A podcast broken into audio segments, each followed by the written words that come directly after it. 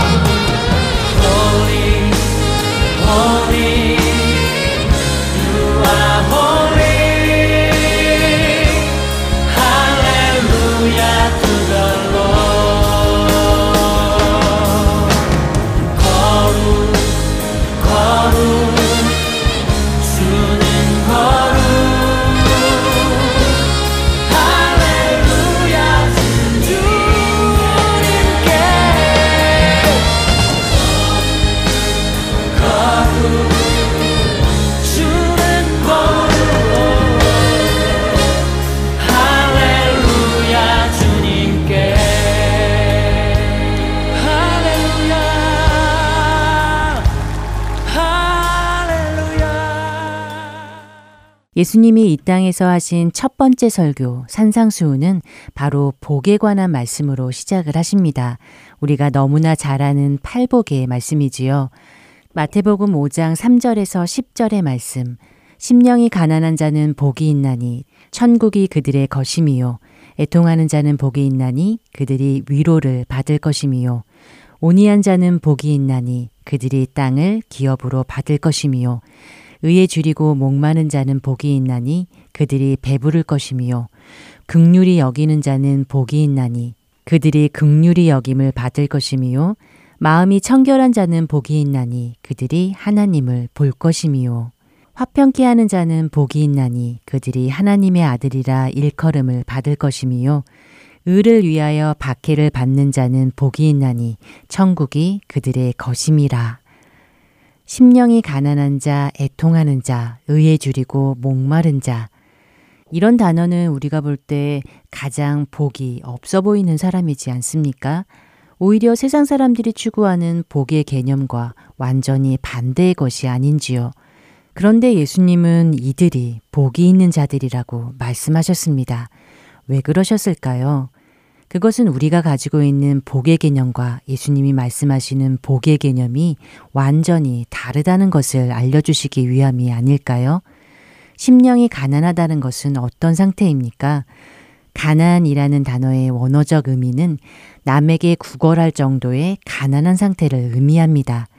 나 스스로는 아무것도 할 수 없는 상태, 그 무엇으로도 구원에 이룰 수 없으며 하나님 밖에는 의지할 것 없는 가난한 마음을 가진 자라는 것이지요. 예수님은 바로 그런 자가 복이 있다는 것입니다. 애통한다는 것은 또 무엇입니까? 무엇에 애통한다는 것일까요? 애통한다는 것은 죄에 대하여 슬퍼하고 아파한다는 것을 말합니다. 자신의 죄에 대해서 세상의 악에 대해서 자유하고 싶지만 자유할 수 없어 애통하는 마음을 가진 마음입니다. 이렇게 자신의 죄에 대해서 애통해 하며 자신 스스로 그 죄의 문제를 해결할 수 없음을 깨달아 마음이 가난한 사람은 그 문제를 해결해 주실 예수님을 찾습니다. 그렇게 예수님을 찾는 사람은 자신의 육신이 원하는 것이 아닌 예수님의 말씀을 따르게 됩니다. 그리고 그런 마음을 바로 온유한 마음이라고 합니다. 나의 주인 되시는 예수님께 온전히 나를 맡기고 그분의 뜻대로 따르며 의지하는 순종의 사람. 그 사람이 바로 온유한 사람이지요. 이렇게 세상으로부터 구분되어 나오는 자는 의에 줄이고 목마르게 됩니다. 이 세상에는 의가 없기 때문이지요. 예수님께서는 이렇게 의에 줄이고 목마른 자들은 배부르게 될 것이라고 말씀하십니다. 예수 그리스도로 인해 그 의가 채워지기 때문입니다. 그리고 이렇게 그리스도로 가득 찰 때 우리는 다른 사람을 극률이 여기기 시작합니다. 우리가 먼저 하나님께 그 국률함을 입은 자들이기 때문이지요. 결단코 용서받을 수 없던 우리가 하나님의 그 국률하심으로 용서받아 새 생명을 얻게 되었기에 다른 이들을 향해 자연스러운 국률함이 생기게 됩니다. 이렇게 심령이 가난하고 애통하고 온유하며 의에 줄이고 목마르고 긍휼히 여기는 자의 마음은 당연히 청결할 것입니다. 그리고 바로 이런 사람이 천국을 소유할 것이라 약속해 주십니다. 이런 사람은 하나님의 위로를 받을 것이고 영원한 하늘에서 기업을 받게 될 것이며 하나님의 의를 갈망하는 자들에게 그 갈망을 채워주시는 것을 경험하게 될 것입니다. 그리고 하나님을 보게 되는 복을 누릴 것이라고 말씀하십니다. 이보다 더 큰 복이 있을런지요. 오늘 우리는 어떤 복을 구하고 있을까요? 어쩌면 세상 사람들이 구하는 복을 하나님의 이름으로 구하고 있지는 않은지요.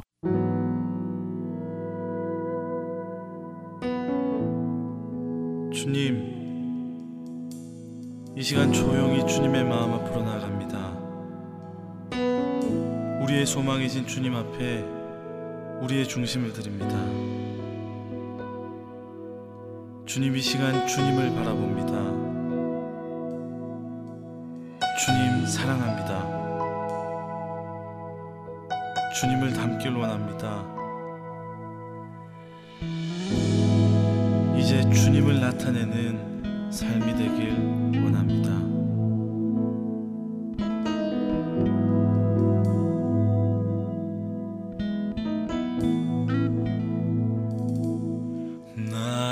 소망은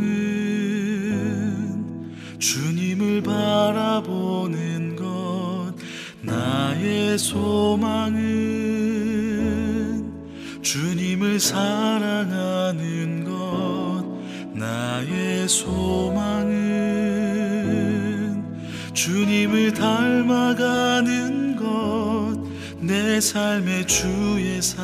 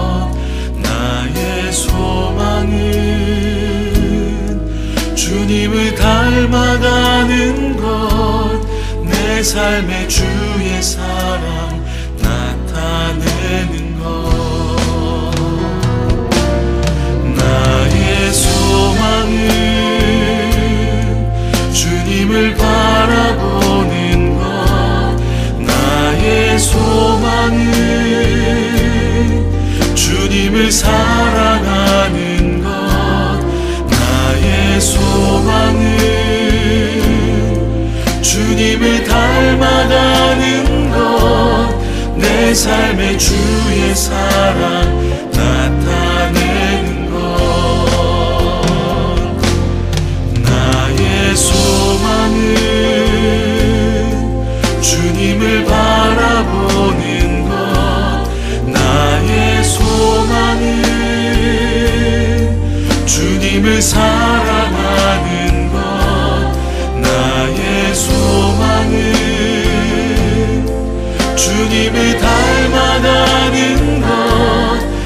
삶의 주의 사랑.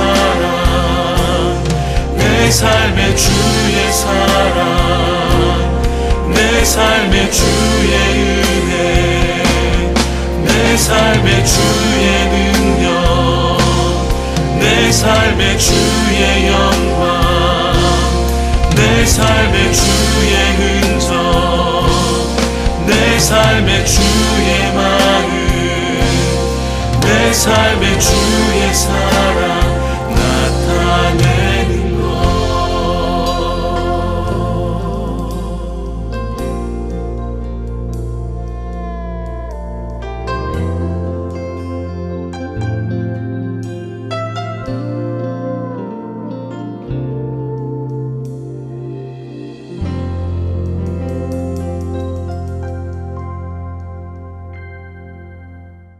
설교 말씀 함께 하시겠습니다. 캘리포니아 선한 청지기 교회 송병주 목사께서 출애굽기 32장 1절에서 6절의 말씀을 본문으로 예배와 우상 숭배의 멀고도 짧은 간극이라는 제목의 말씀 전해 주십니다.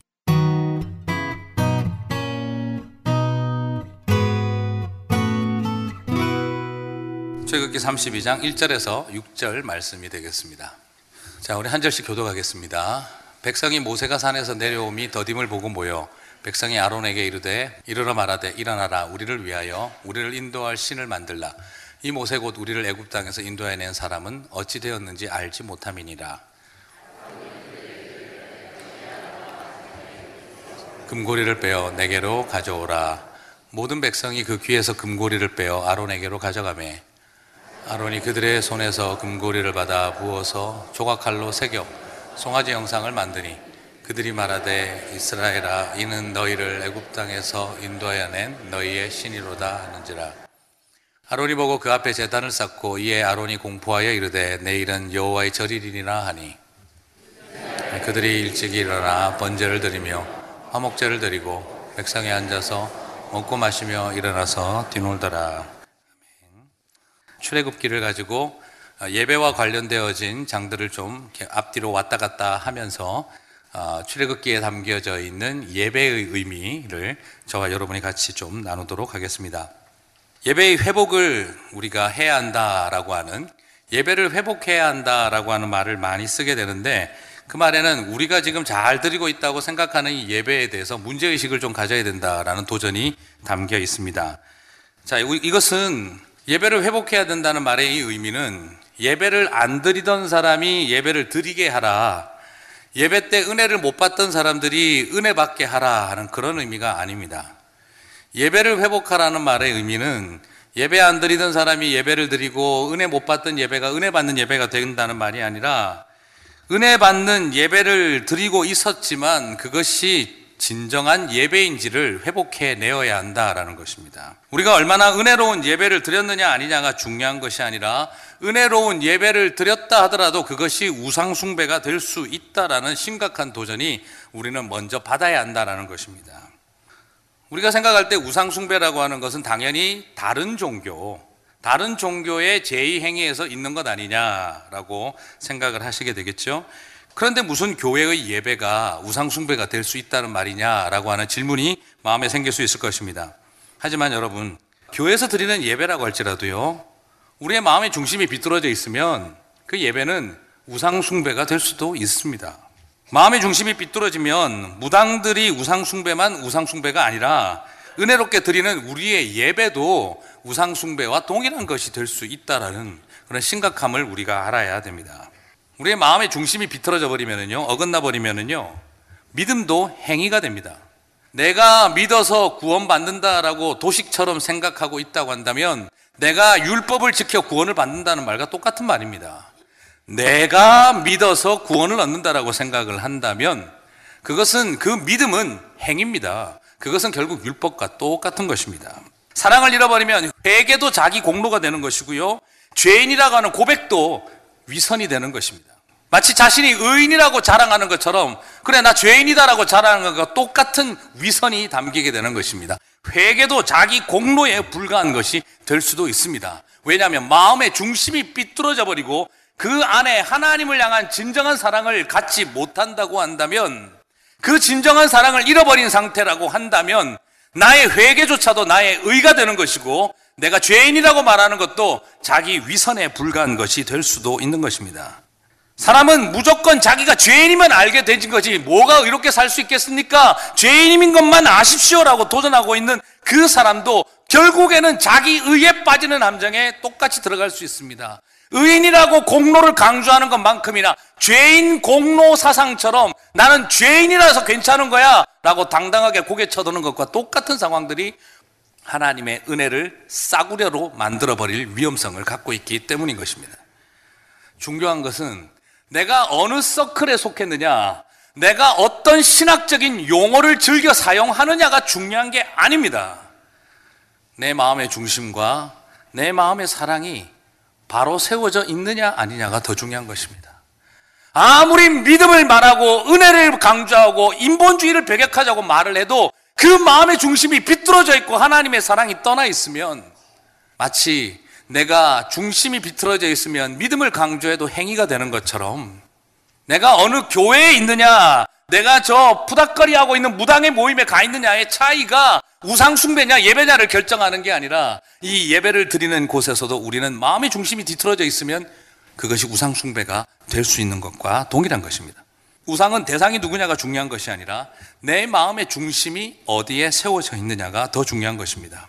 그래서 저는 오늘 여러분에게 도전하고 싶은 것입니다. 참된 예배를 회복하기를 원한다면 내 마음의 우상숭배를 벗어 버리는 것으로부터 출발해야 한다는 것이죠. 은혜를 못 받아서 감격적인 예배를 드리지 않아서 그런 어떤 것들을 말하고 있는 게 아니라 예배의 자리에 나와 있지만 하나님이 중심이 되어 있지 않다라는 것을 말하는 것이죠. 사랑하는 성도 여러분, 참된 예배자가 되시기를 주님의 이름으로 축복합니다. 그러면 이런 우상숭배는 언제 시작이 되어질까요? 먼저 첫 번째로 생각하고 싶은 것은 우상숭배는 언제 시작되어지는가? 여러분, 우상숭배는 언제 시작되어질까요? 은혜가 떨어지고 하나님으로부터 멀어지면 우상숭배가 시작되어질까요? 일반적으로 그렇게 생각할 수 있습니다. 그죠? 일반적으로. 그래, 하나님으로부터 좀 멀어지다 보니까 또 은혜를 받지 못하고 힘들다 보니까 너무 고통스럽고 아프고 안 좋은 일이 많다 보니까 다른 신도 한번 섬겨볼까 하는 생각이 들어서 우상숭배가 시작되는 게 아닐까. 우리는 그냥 막연하게 그렇게 생각할 수는 있습니다. 하지만 그렇지 않습니다. 오늘 출애굽기 32장을 살펴보니까 이 우상숭배는요, 가장 은혜가 넘칠 때 시작되어졌습니다. 가장 은혜가 넘치고 하나님을 체험 많이 했었을 때 우상숭배가 시작되어졌습니다. 우리가 생각할 때 은혜가 충만하면 유혹은 약해질 것이라고 생각합니다. 소위 은혜와 유혹은 반비례 관계에 있을 것이라고 생각합니다. 하지만 현실에서 우리가 발견하는 것은요, 가장 은혜로울 때 치명적인 유혹이 함께 따라온다는 걸 발견하게 됩니다. 여러분 그러시지 않던가요? 뜨겁 게 기도하고 차 안에서 대판 싸우고 가시는 경우 많지 않으십니까? 네. 우리 안에 참 많이 일어나는 현상 중에 하나가 네. 꼭 그런 일들이 있습니다. 목장 모임 은혜스럽게 마치고 다 보내고 나서 청소하다가 목자 부부가 죽어라 싸우는 경우들이 많이 있습니다. 은혜가 없어서 문제가 되는 게 아니라 항상 은혜가 있고 나면 방심하는 순간 바로 가는 게 사람이에요. 네. 많은 부흥사들과 목회자들이 성적으로 타락하고 무너지고 사고 날 때가 항상 언제인 줄 아십니까? 부흥에 인도하고 은혜롭게 집회 인도하고 나서 그 다음에 무너지는 경우들이 참 많이 있습니다. 은혜가 없어서 문제가 생기는 것이 아니라 그 은혜 가운데 다 된 것처럼 착각하기 시작을 할 때 그때 영적인 파괴가 일어나기 시작을 하는 것입니다. 오늘 본문의 배경을 봐도 그렇습니다. 하나님의 가장 강력한 임재를 경험하고 나서 그들은 송아지를 만들었습니다. 사실 오늘 송아지 만든 날을 계산을 대충 해보면은요, 출애굽하고 난 지 얼마 만에 일어난 일이냐 그러면 130일 만에 일어난 일입니다. 출애굽을 하고 나서 홍해바다 가르고 밖으로 나온 지 넉 달 조금 지나가지고 그 사람들은 금송아지를 만들었다는 겁니다. 몇 년이 지난 것도 아니고요.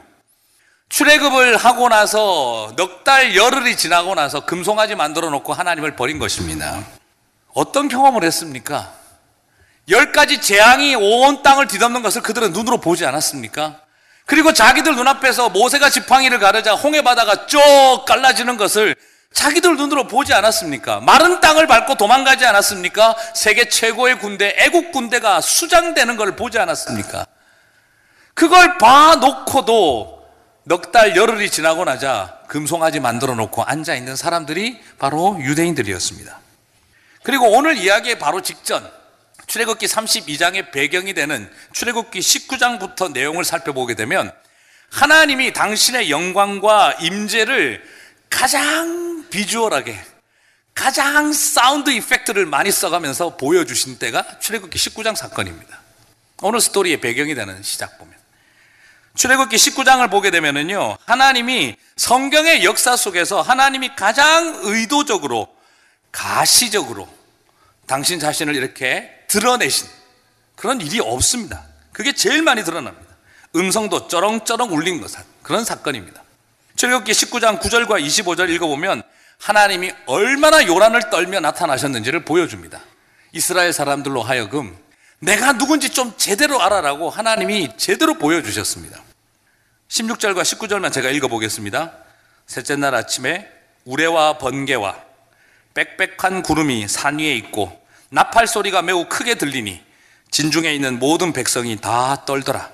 모세가 하나님을 맞으려고 백성을 거느리고 진에서 나오매 그들이 산기슭에 섰는데 시내 산에 연기가 자욱하니 여호와께서 불 가운데서 거기 강림하심이라. 그 연기가 옹기가마 연기같이 떠오르고 온 산이 크게 진동하며 나팔 소리가 점점 커질 때에 모세가 말한 즉 하나님이 음성으로 대답하시더라. 이게 지금 오즈의 마법사 같은 게 비교할 수준이 아니에요.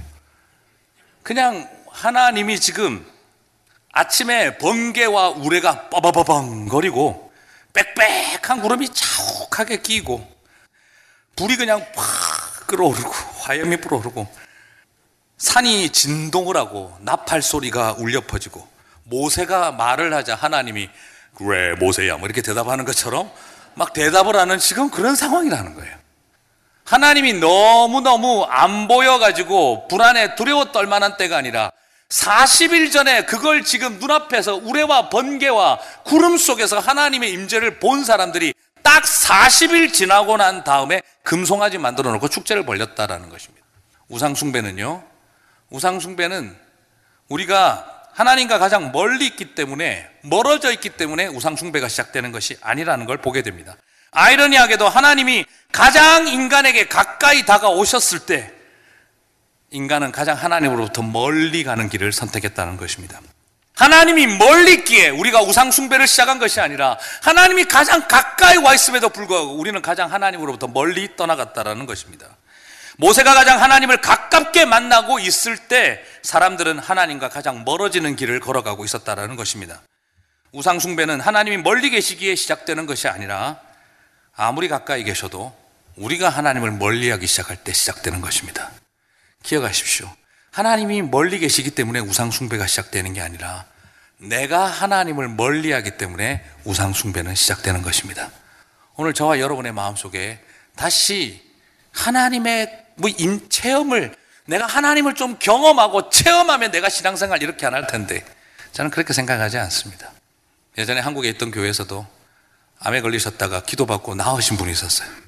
그러고 나서 교회를 나오시다가 1년 지나고 나서 안 나오시더라고요. 왜 안 나오시냐고 그랬더니 1년 동안 교회 다녔으면 약값한 거라고 생각한다고 그렇게 나가셨어요. 하나님을 체험해봐야 소용이 없어요. 그런 체험이 중요한 게 아닙니다. 그러고 나서도 돌아서는 게 사람이었습니다. 내 마음이 하나님 앞에 중심이 바로 가 있지 않으면 어떤 체험, 어떤 하나님의 역사를 보았어도 사람은 우상숭배로 바로 들어갈 수 있는 연약한 인생들입니다. 죄인들입니다. 자, 그렇다면 우상은 무엇이고 우상숭배는 무엇인가? 두 번째 질문이 생깁니다. 우상은 바로 우리를 위하여 만들어낸 신을 말합니다. 나를 위하여 만들어낸 신이 바로 우상입니다. 인간의 자기 사랑, 내 성공과 번영, 내 가족의 보호와 기복을 위해서 신이 필요해라고 생각하는 그 순간부터 우리가 선택한 신은 다 우상이 되는 것입니다. 사랑하는 성도 여러분, 우상은 다른 종교의 어떤 것들을 깎아서 만들어 놓은 것을 우상을 말하는 게 아니라 나를 위하여 내 성공과 번영을 위하여 내 분노와 내 욕망을 채우기 위하여 신이 필요하다라고 여기기 그 순간 내가 선택한 것들은 우상이라는 것입니다. 1절도 분명히 말하고 있습니다. 우리를 위하여, 우리를 인도할 신을 만들라. 우리를 위하여, 우리를 인도할 신을 만들라. 바로 우리를 위하여 신이 필요하고 우리를 위하여 필요한 신을 선택하는 것. 그게 바로 우상숭배의 출발이라는 걸 보여주고 있습니다. 10계명의 제2계명과 동일한 것이죠. 너를 위하여 새긴 우상을 만들지 말고 그것이 어떤 고귀한 고등 종교의 신을 이름을 가지고 있든지 그것이 심지어 하나님의 이름으로 우리가 부르고 있다 할지라도 나의 만족과 유익과 성공과 번영을 위하여 선택한 하나님이라면 그것은 우상입니다.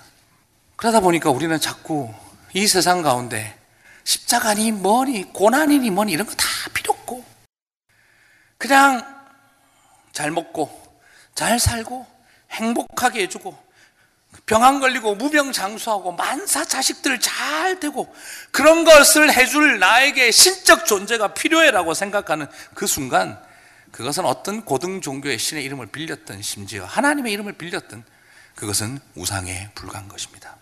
내 미래와 진로를 위해 내 자식들의 미래와 진로를 위해 신이 필요해라고 여긴 그 순간 그것은 바로 다 우상이라는 것입니다. 우리를 인도할 신을 만들라. 참 사람 안에 굉장히 무서운 우상의 싸움은요 바로 거기에 있습니다. 우리는 하나님을 그렇게 만들어 버릴 수 있는 존재들입니다. 나를 위해서 필요한 신. 우리를 위해 존재하는 신. 여러분, 이게 우리 안에 있는 굉장히 큰 무서운 유혹입니다. 오늘 우리가 이것을 여긴다. 이게 바로 우상이라는 것입니다. 이런 점에 있어서 사람들은 신의 피조물이기보다는 신의 창조자가 되고 싶어 합니다. 사람들은 신이 존재하기를 원하는 것이 아니라 만들어지기를 원하고 있습니다. 한마디로 말해서 신이 세상을, 온 세상을 창조하고 다스려도 좋은데 조건이 딱 하나 있는 겁니다. 바로 그게 뭐냐? 내가 만든 신이어야 하고 나를 위해 존재하는 신이어야 한다. 우리 안에 끊임없이 가지고 있는 무서운 원죄의 유혹은 바로 이것입니다. 사랑하는 성도 여러분, 오늘 저는 여러분에게 그것을 도전하고 싶습니다. 하나님은 당신을 우상으로 만들어 변질시키고 장악하고 길들이고자 하는 이스라엘의 타락한 유혹에 끊임없이 싸워 오셨고 그리고 인간이 만들어 놓은 신들과의 투쟁의 역사들을 성경 속에서 펼쳐왔던 것을 기억하시기를 바랍니다. 오늘 우리 교회사에도 두 가지 역사가 있습니다. 하나님을 램프 안에 집어넣어 우리가 원하는 대로 장악하고 길들이고자 하는 사람들의 교회사와 하나님 한 분만 My Lord, My Master 하며 엎드리며 그분을 따라온 제자들의 역사가 있는 것입니다. 여러분, 신앙생활, 교회를 다닌다고 하여 우리가 참된 예배를 드리고 있는 것만이 아닐 수 있다는 걸 꼭 기억하십시오. 어느 틈에 하나님이 내 주머니 속에서 만지작거리는 지갑 같은 존재가 되어지기 시작한다면 그것은 하나님이 아니라 우상인 것입니다. 이것은 교회를 안 다니시는 분이나 다른 종교를 가지신 분들에 대한 이야기가 아닙니다. 신앙생활을 하면서도 우리 안에 있는 똑같은 모습입니다. 그래서 형상이 없는 하나님은 참 부담스럽습니다. 무당들이 평소에 열심히 구슬하며 신통력을 쌓아서 내가 원할 때 신의 능력과 기운을 부리고 싶어 하는 것이죠. 그러므로 여러분 좀 주의하십시오. 하나님의 사람들은 신통력을 가진 사람들이 아니라 그냥 하나님을 사랑하는 사람들입니다. 내가 열심히 기도하고 영역을 쌓아서 하나님과 좀 통하는 면이 있다고 생각하면 그거는 무당의 영성과 별 차이가 없는 것입니다. 능력 있는 그리스도인은 그저 하나님을 더욱 더 사랑할 뿐인 것입니다. 하나님을 더 알아가고 사랑할 뿐인 것입니다. 여러분, 무당은 잘 부리기, 신을 부리는 사람이지 섬기는 사람이 아닙니다. 그러나 하나님의 사람들은 그냥 하나님을 사랑하는 사람들입니다. 무당은 신을 잘 부리기 위해서 많은 신들을 섬기고 신의 비위를 맞춰주고 재물을 갖다 바치다 부닥거리를 하고 있습니다. 하지만 하나님의 사람들은 오직 한 분 하나님만 사랑하는 것을 해야 합니다. 그것을 우리는 예배라고 하는 것입니다. 우리의 예배 가운데 신의 비위를 맞추고 재물을 갖다 바쳐 내가 원하는 때에 능력을 발휘하려고 든다면 그것은 아무리 예배의 모양을 빌리고 있고 헌금의 모양을 빌리고 있다 할지라도 그것은 부닥거리인 것입니다. 그냥 진실로 하나님을 사랑하셔야 합니다. 그 사랑이 헌금으로 나타날 수도 있고 봉사로 나타날 수도 있고 그리고 섬김으로 나타날 수도 있는 것입니다. 저와 여러분 안에 그런 사랑만 일어나게 되시기를 주님의 이름으로 축복합니다. 그렇다면 이런 다른 우상숭배와 예배가 어떻게 하다가 혼합이 됐을까요? 어떻게 우상숭배가 예배가 될 수가 있을까요? 어떻게 하나님 드리는 예배가 우상숭배라고 말할 수가 있습니까? 근데 여러분, 이런 질문이 당연히 생기겠지만 이 일을 주도한 사람이 누구였냐 그러면 대제사장 아론이었습니다. 아론이 그런 짓을 했습니다. 이 엄청난 우상숭배가 자행된 것은 백성들의 문제만이 아니었습니다. 우상숭배를 요구한 것은 백성들이었지만 한술 더 떠서 우상숭배를 예외로 바꾸어 놓은 것은 아론 대제사장이었습니다. 백성들이 우상숭배를 요구하자 아론은 우상숭배와 예배를 혼합시키는 죄를 지었습니다. 1절에서 보니까 백성들이 우리를 위하여 우리를 인도할 신을 만들어 달라 하자 4절을 보니 그가 자기 손으로 조각칼을 들고 조각하여 새겨서 금송아지를 만들어 줍니다. 참 대제사장이 이랬다는 것도 기가 찰 노릇인데 사람들이 근데 그 금송아지를 보고 너무너무 막 좋아하면서 이스라엘아 이는 너희를 애굽 땅에서 인도해낸 너희의 신이로다라고 사절에서 이야기를 하자 이 말을 듣고 아론이 그 앞에다가 재단을 채워 놓고 내일은 여호와의 절기니라라고 5절에서 선포해 버립니다. 여러분 이게 얼마나 지금 황당한 이야기냐 그러면은요. 유대인들도요. 우상 숭배를 지금 요구하고 진행을 하면서도 벼룩이 낯짝있지 싶어서 여호와라는 이름을 쓰지를 않아요. 우리를 인도하여 낼 신을 만들라. 차마 여호와라는 말을 못 갖다 붙입니다.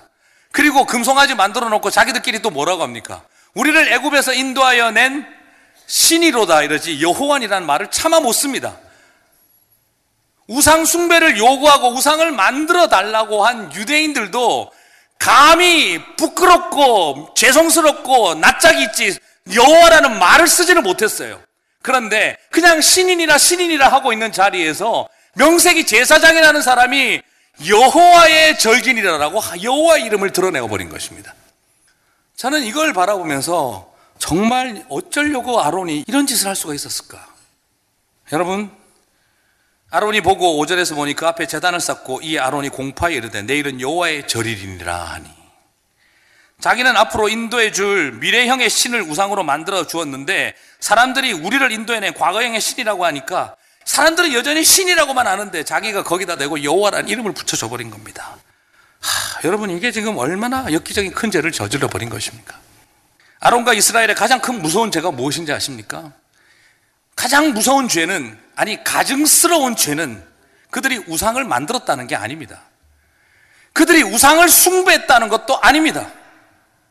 우상을 하나님으로 둔갑시켜 놓고 우상 숭배를 예배로 바꾸어 버렸다는 것이 가장 가증스러운 죄입니다.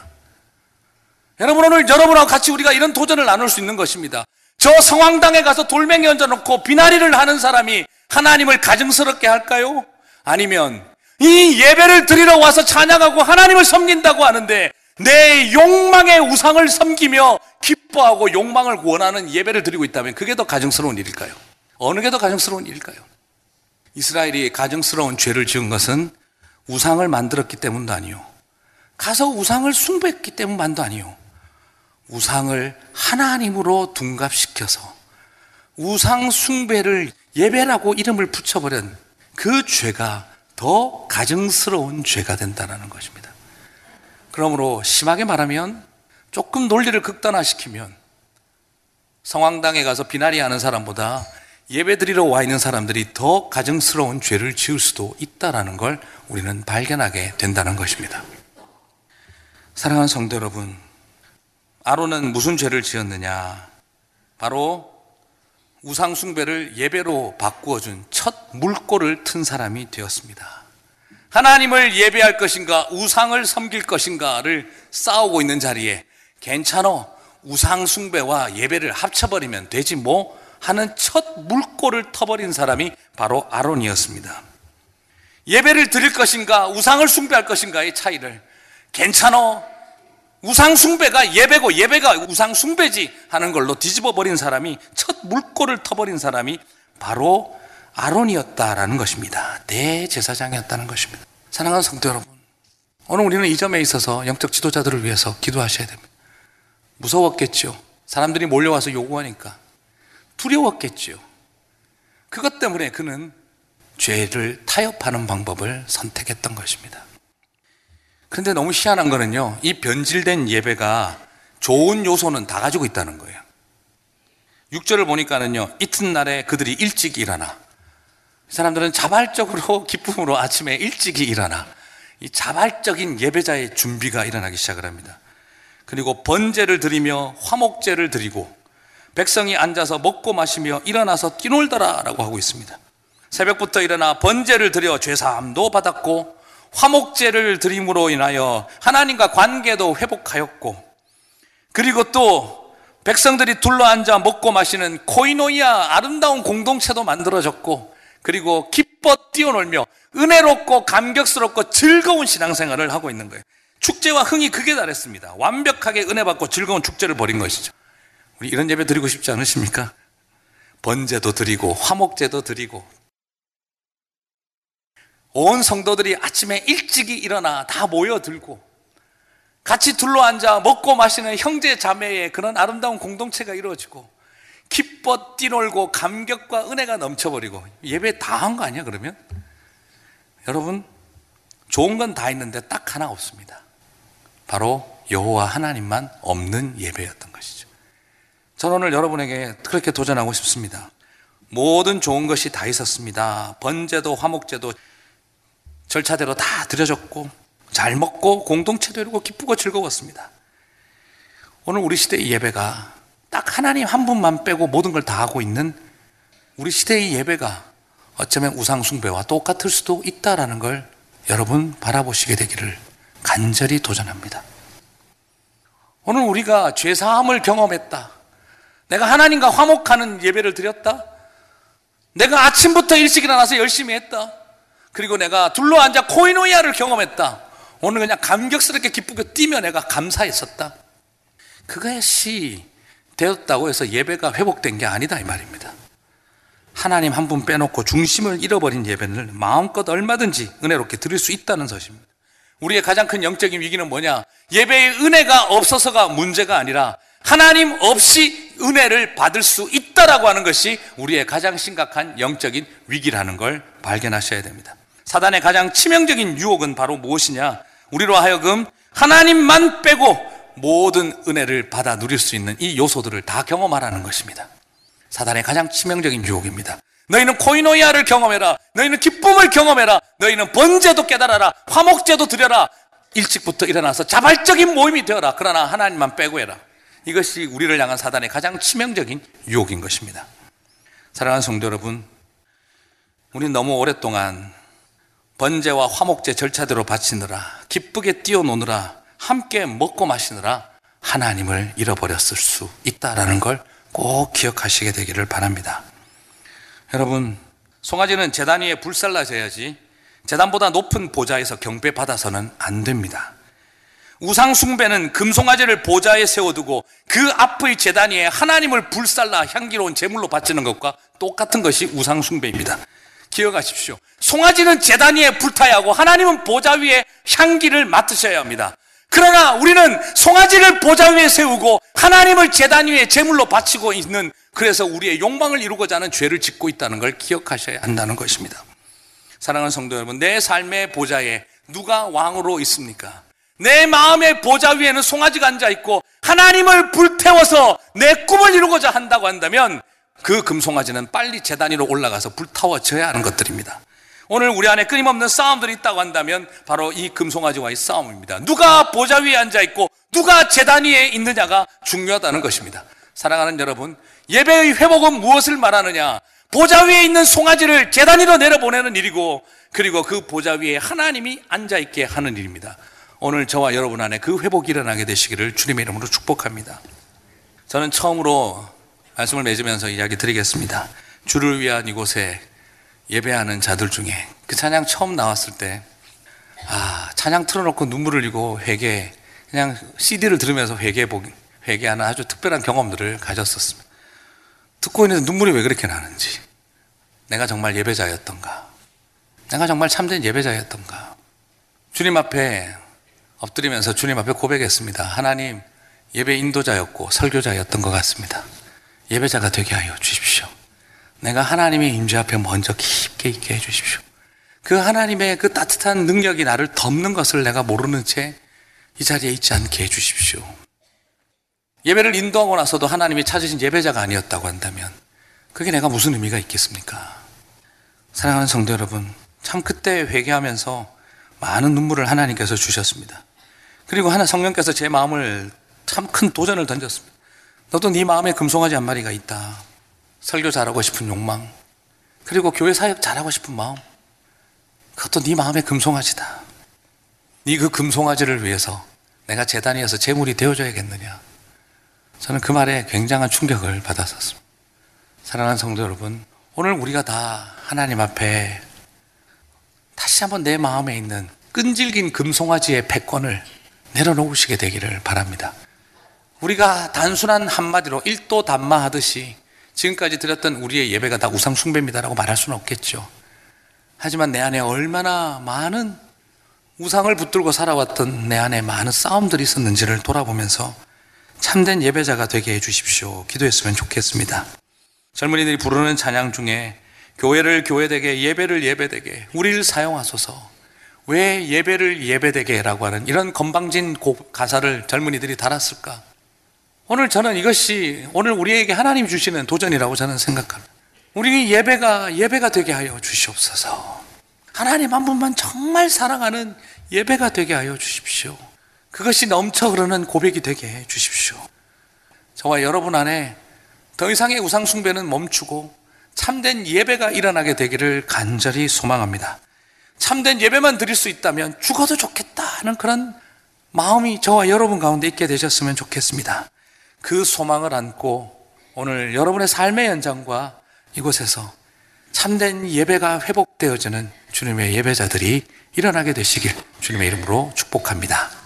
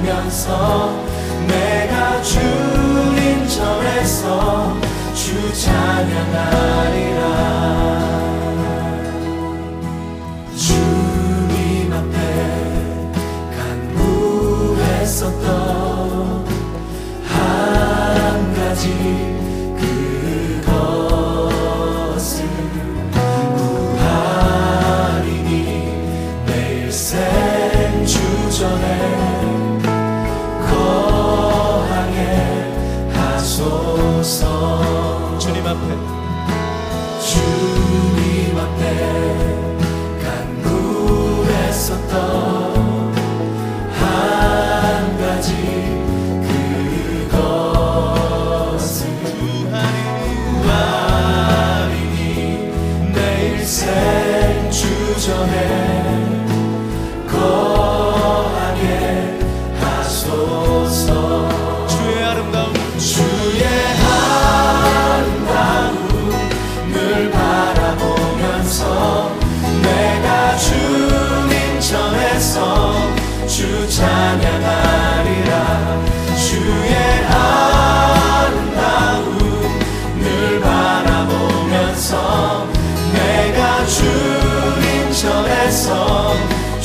لساننا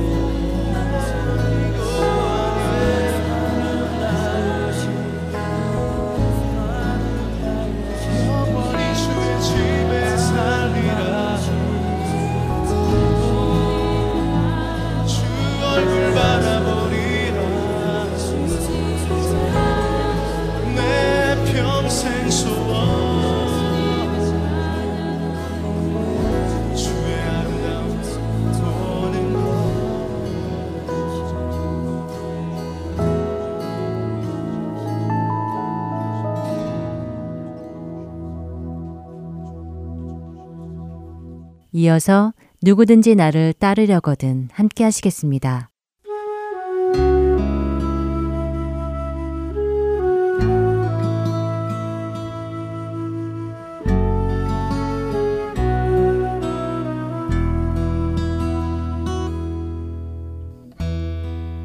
여러분 안녕하세요. 누구든지 나를 따르려거든 진행의 강순규입니다.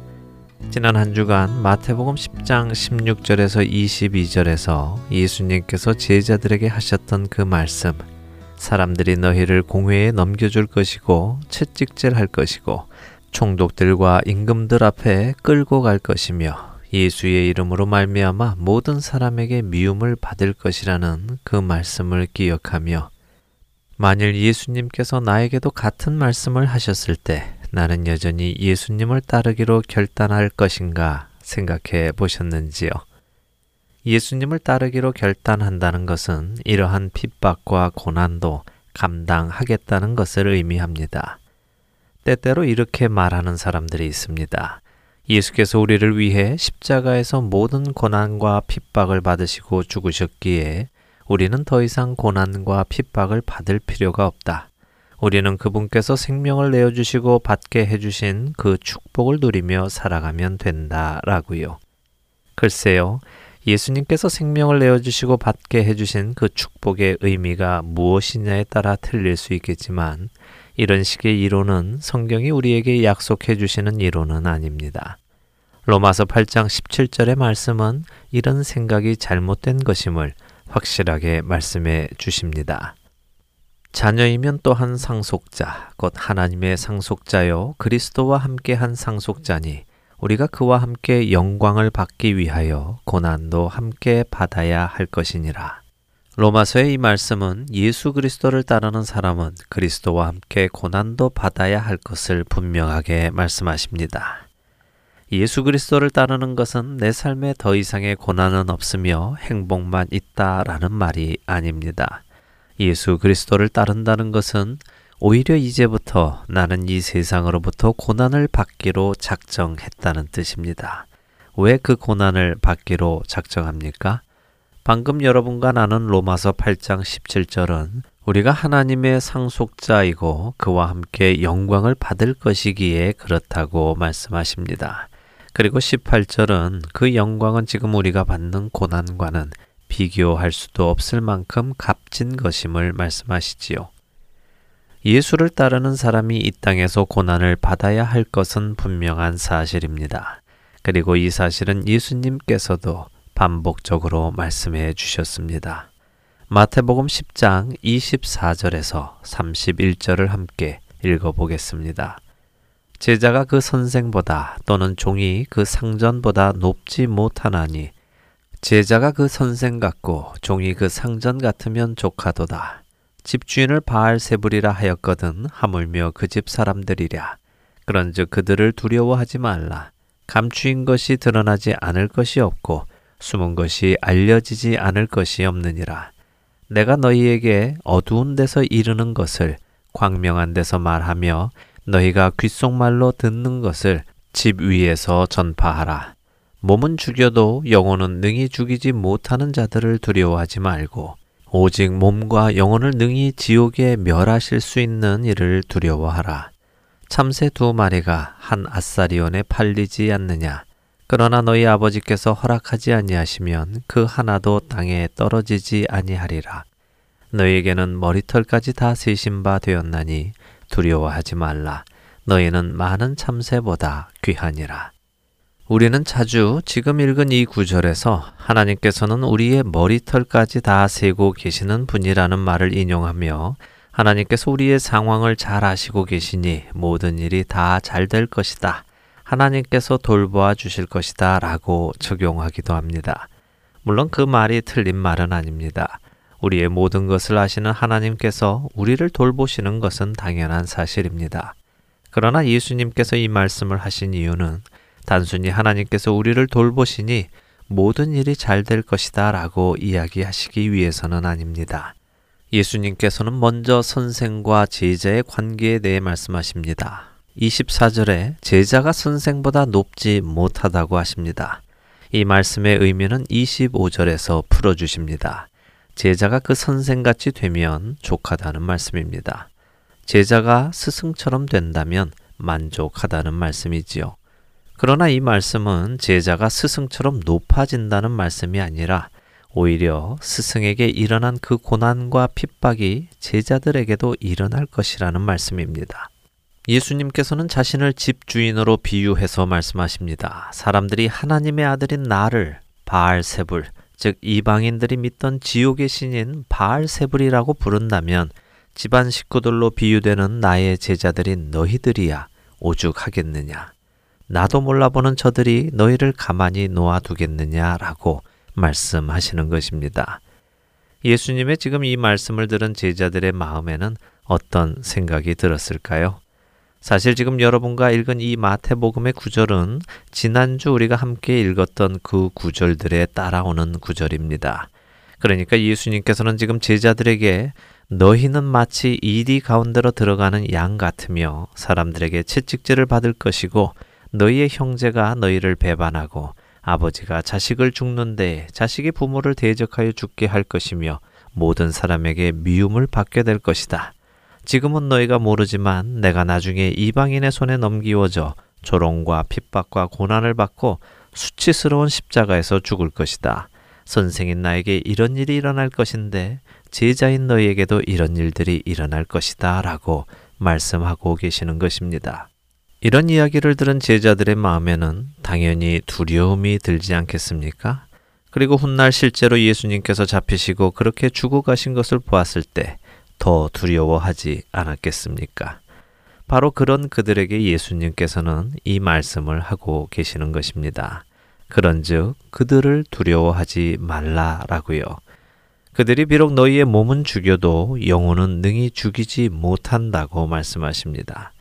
우리가 두려워해야 할 분은 우리의 몸만 죽이고 영혼은 어쩌지 못하는 그들이 아니라 오직 몸과 영혼을 능히 지옥에 멸하실 수 있는 하나님이어야 한다는 말씀을 하고 계십니다. 그러면서 예수님께서는 아주 중요한 말씀을 우리에게 해 주십니다. 하나사리온. 하나사리온은 한 데나리온의 16분의 1에 해당합니다. 우리가 알듯이 한 데나리온은 하루 품삯을 이야기합니다. 결국 한 아사리온은 하루 품삯의 16분의 1에 해당하는 아주 작은 가치입니다. 그런데 이렇게 아주 작은 가치의 한 아사리온을 가지고도 참새를 두 마리나 살 수 있다는 말씀입니다. 그것은 참새가 얼마나 가치가 없는 새인 것을 말씀해 주시는 것이지요. 그런데 중요한 것은 이렇게 값싼 가격에 두 마리씩이나 팔리는 참새도 하나님의 허락이 없이는 죽지 않는다는 예수님의 말씀입니다. 이것은 무엇을 우리에게 말씀하시는 것입니까? 그렇습니다. 예수님께서는 여러분과 저의 생명의 줄을 붙들고 있는 분이 바로 하나님이시라는 말씀을 하시고 계시는 것입니다. 그분께서 허락하시지 않으면 여러분과 저는 결코 죽을 수 없고 그분이 허락하시지 않으면 여러분과 저는 결코 살 수도 없다는 말씀입니다. 이 말씀을 기억하십시오. 이 말씀을 기억하신다면 우리에게 고난이 찾아올 때, 우리에게 핍박이 찾아올 때, 그리고 심지어 죽음이 우리에게 찾아올 때라도 우리는 그것을 두려워하지 않을 수 있게 되기 때문입니다. 왜 두려워하지 않을까요? 바로 하나님께서 허락하셨기 때문입니다. 하나님께서 내게 그 일들이 일어날 것을 허락하셨기 때문입니다. 하나님께서 여러분과 제게 감당할 수 없는 일을 허락하실까요? 여러분과 저의 머리털까지 다 세신 바 되시는 하나님, 여러분과 저의 신앙의 깊이와 믿음의 분량까지 다 알고 계시는 그분께서 여러분과 제가 감당하지 못할 것을 허락하실 것이라고 생각하십니까? 결코 그렇지 않습니다. 당신의 아들의 핏값을 주고 얻은 여러분과 제가 감당하지 못하는 고난과 핍박 속에서 그렇게 믿음을 잃어가며 죽어가게 하시지 않는다는 말씀입니다. 이 사실을 깨달은 수많은 우리의 믿음의 선배들은 자신들의 생명이 끝나는 날, 그것이 하나님의 허락하심인 것을 알기에 그렇게 담대히 자신들의 죽음을 맞이할 수 있었던 것입니다. 예수님을 따르기 위해서 우리는 먼저 이 사실을 깊이 깨닫고 믿어야 합니다. 나의 모든 일, 나의 생명까지도 붙들고 계시는 분은 바로 하나님 아버지이시다는 사실을 말입니다. 그 사실을 기억할 때 우리는 예수님을 따를 수 있는 것입니다. 한 주간 이 사실이 단순히 머릿속에서 이해되는 것이 아니라 내 심령에 깨달아 믿어져 삶의 행동으로까지 연결될 수 있도록 기도하시는 여러분이 되시기를 바라며 누구든지 나를 따르려거든 마치도록 하겠습니다.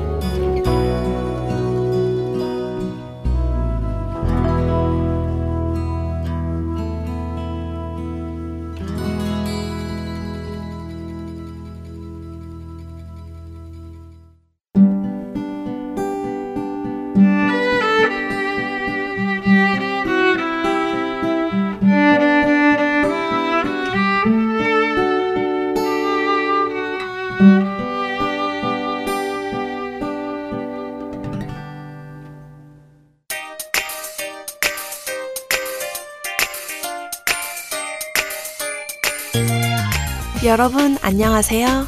저는 영어 방송 주안의 하나 7부 Unity in Christ를 진행하고 있는 김지윤 크리스틴 킴입니다. 여러분 주위에 영어가 더 편하신 분들이 계시다면 Heart and Soul 복음방송의 영어 방송 Unity in Christ를 추천해 주세요. 2016년을 맞아 다양한 소코너와 설교 말씀이 준비되어 있습니다. 자세한 문의는 사무실 전화번호 602-866-8999로 연락 주시길 바랍니다. 감사합니다.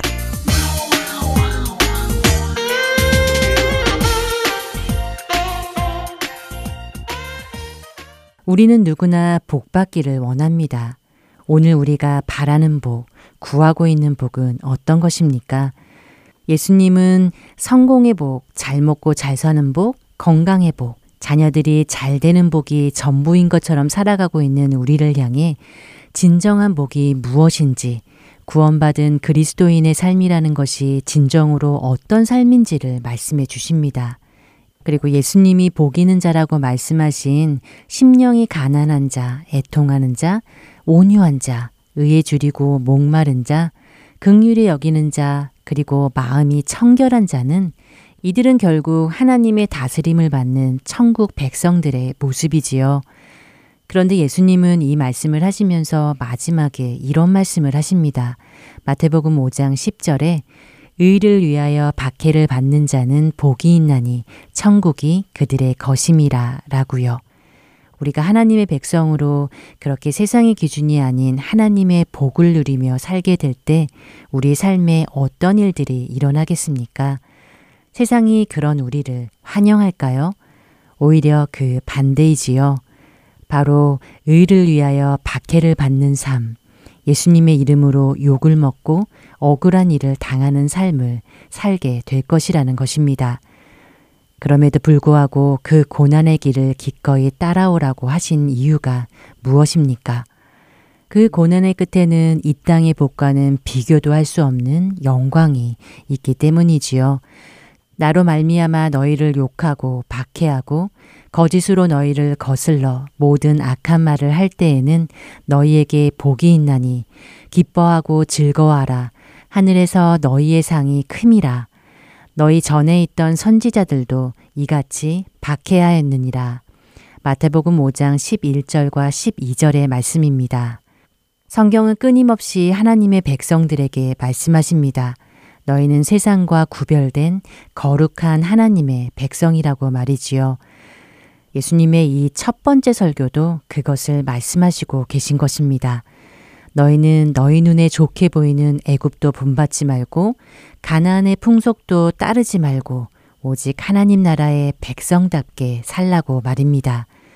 이것이 비록 세상은 우리를 이해하지 못한다 하더라도 손가락질하며 비웃는다 할지라도 우리가 기꺼이 그 길을 가야 하는 이유인 것입니다.